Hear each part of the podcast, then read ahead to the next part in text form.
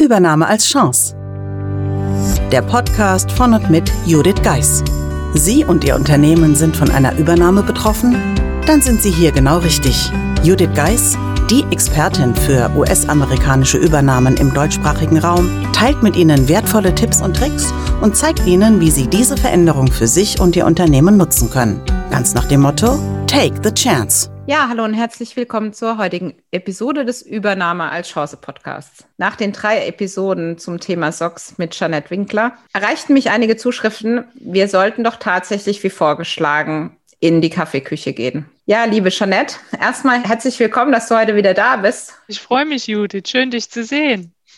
Schön, dass du wieder da bist, dass wir jetzt in die Kaffeeküche gehen, weil wir haben uns ja so, sage ich jetzt mal live, schon länger nicht mehr gesehen. Also wir müssen dringend unser Abendessen nachholen, was wir ja in Frankfurt machen wollten. Ja, Kaffeeküche, Thema Socks. Klar, es gibt spannendere Themen, aber ich glaube schon nicht in den vielen Jahren, in denen wir zum Thema Socks gearbeitet haben, da, da ist schon so allerhand passiert, oder? Ja, kann man so sagen. So gefühlt 30, 40 SOX-Projekte, da kommt schon einiges zusammen. Ja. Von der Implementierung bis hin zum Testen war alles mit dabei ja, ich glaube, unser beider Mantra ist wirklich, dass was Sinnvolles am Ende fürs Unternehmen rauskommt und damit auch für die Unternehmen. Ja, das stimmt. Was war denn eine Herausforderung, wo du gesagt hast, Mensch, das hätte ich im Vorfeld nicht so erwartet, wie es dann gekommen ist? Ja, wir wollen ja immer auch über das Positive sprechen. Aber ich muss sagen, mir gefallen die Projekte am besten, wo es vielleicht anfänglich gar nicht so einfach war, aber das Endergebnis so richtig gut ist, wo du wirklich weißt, die können jetzt richtig was damit anfangen, was da jetzt implementiert ist.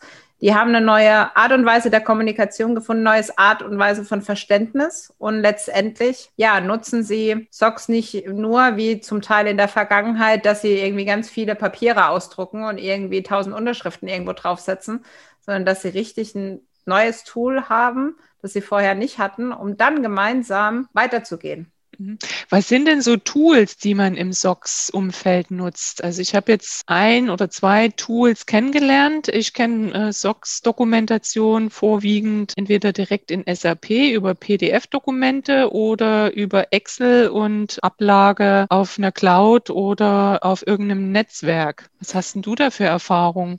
Tja, ich kenne wirklich noch den klassischen Papiertiger, wo pro äh, Quartal dann drei Socks-Ordner entstanden sind. Also mhm. rein aus ja, meiner Sicht ein Unding. Ich bin froh, dass immer mehr Unternehmen da wirklich auch systembasiert rangehen. Gerade viele amerikanische Mütter sozusagen sorgen schon dafür, dass man einen irgendwie gelagerten Online-Austausch hat und das nicht erst seit Corona, Gott sei Dank. Weil das war eigentlich auch immer eines der Kritikpunkte, die ähm, ja letztendlich von den Mitarbeitern gekommen ist, zu sagen, ja, warum muss ich jetzt einen halben Tag hier Zeug ausdrucken, dann durchs Haus laufen, mir Unterschriften besorgen und ziehe mir den Unmut rein quasi der Belegschaft, weil ich jetzt schon wieder ankomme und wieder was von denen will.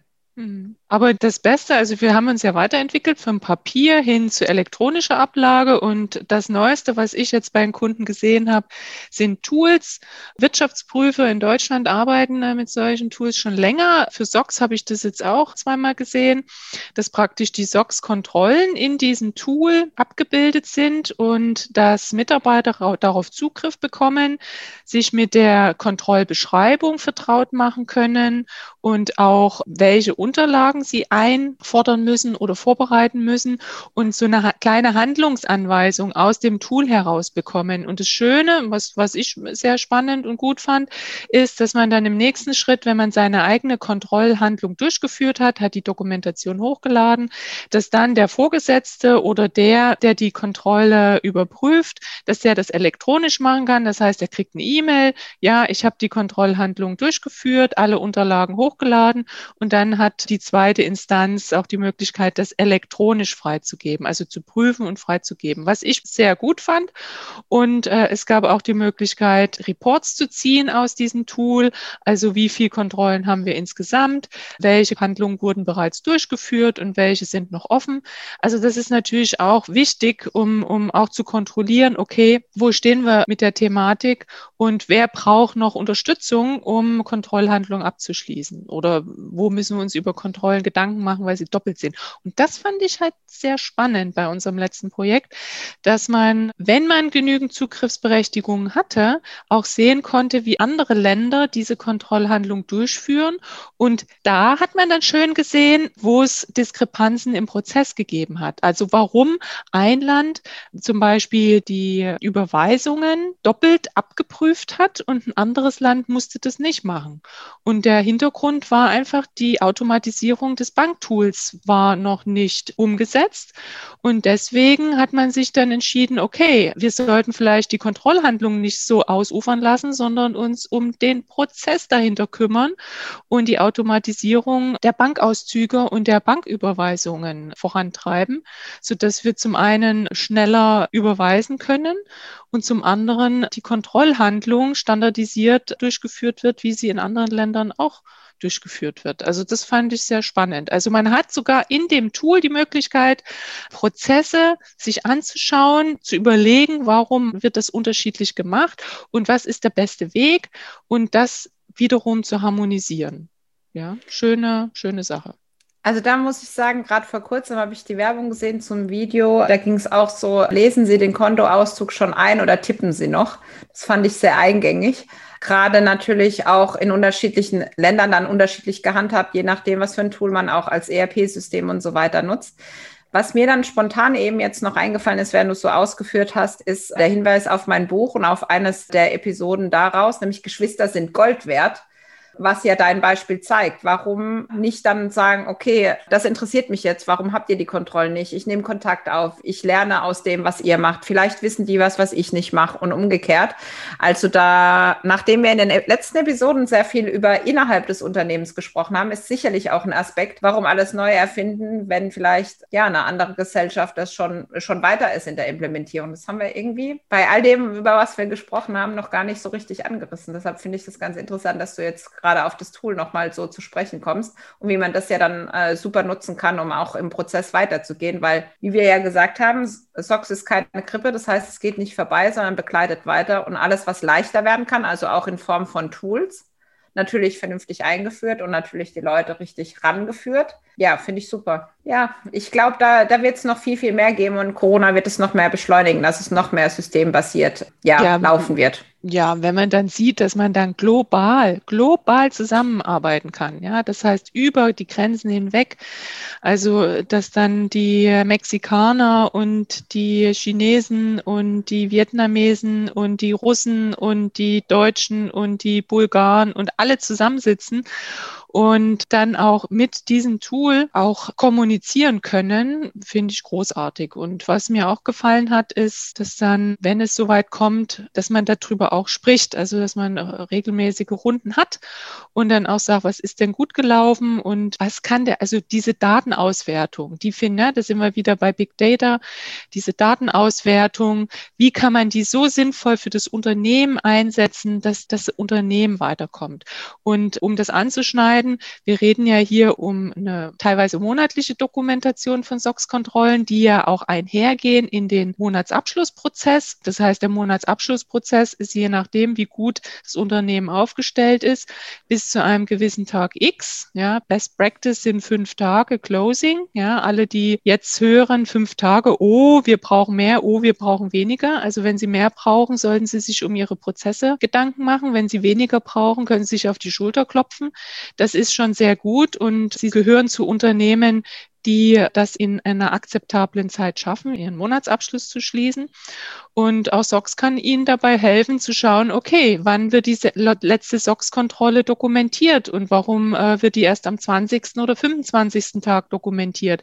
Weil wenn ich eine SOX-Kontrolle am 25. Tag dokumentiere, ist im Zweifel das Risiko schon eingetreten und mein Abschluss ist falsch. Ja, und die Bilanzmanipulation, die ich mit dieser Kontrolle versucht habe aufzudecken, ist nicht aufgedeckt. Und deswegen ist es für mich auch ein gutes Tool, um zu gucken, okay, wie gut oder schlecht ist der Monatsabschluss. Ja, dazu, wenn, als du gerade sagst mit dem 20. und 25., da dachte ich so spontan an den Vormonat. Du siehst, ich bin schon komplett, ja, amerikanisiert.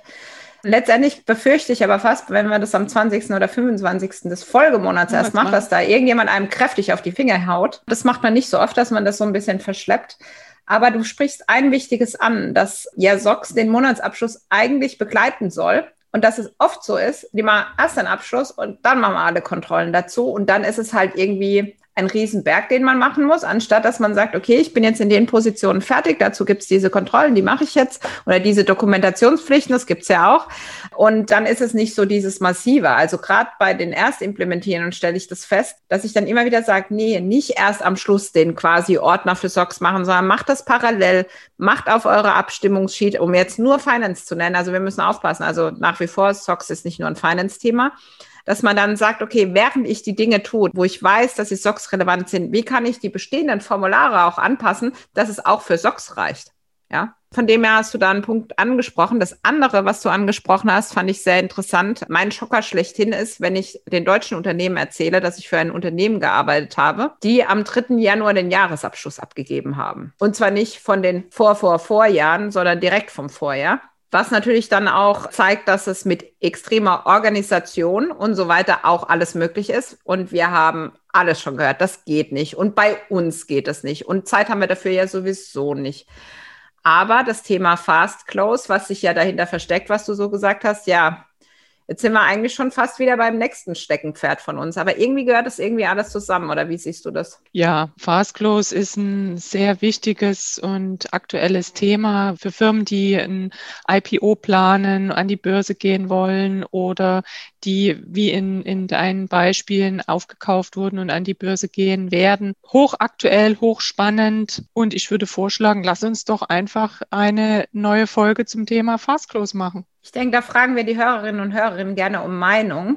Aber weißt du, was mir eigentlich auch einfällt? was sich in den letzten Jahren zum Fast Close bei mir so entwickelt hat, dass die deutschen Unternehmen auf mich zukommen oder auf mein Team zukommen und sagen, also wir sind total stolz. Wir machen jetzt nicht mehr beim Folgemonat am 25. unseren Abschluss fertig, sondern schon am 20. Und dann beginne ich zu grinsen und dann heißt ja, also schneller kriegen wir das auf keinen Fall hin. Und dann gibt es den Fall, dass der andere dann versteht, es geht vielleicht doch und man arbeitet daran gemeinsam. Insbesondere, und ja, die Hörerinnen und Hörer wissen das, dass ich nicht so viel oder oft Bezug nehme auf Corona. Ich glaube, das haben wir überall. Aber gerade jetzt in so einer Zeit ist es noch wichtiger, schnell zu Ergebnissen zu kommen. Also auch für die Hörer, die nicht amerikanisch basiert sind oder geprägt sind.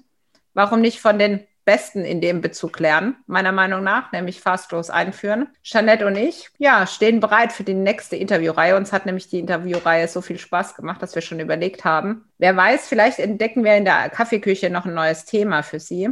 Ja, Jeanette, ich würde sagen, ich habe Lust auf Fastlos. Wie sieht es bei dir aus? Ja, ich auch. Lass uns anfangen.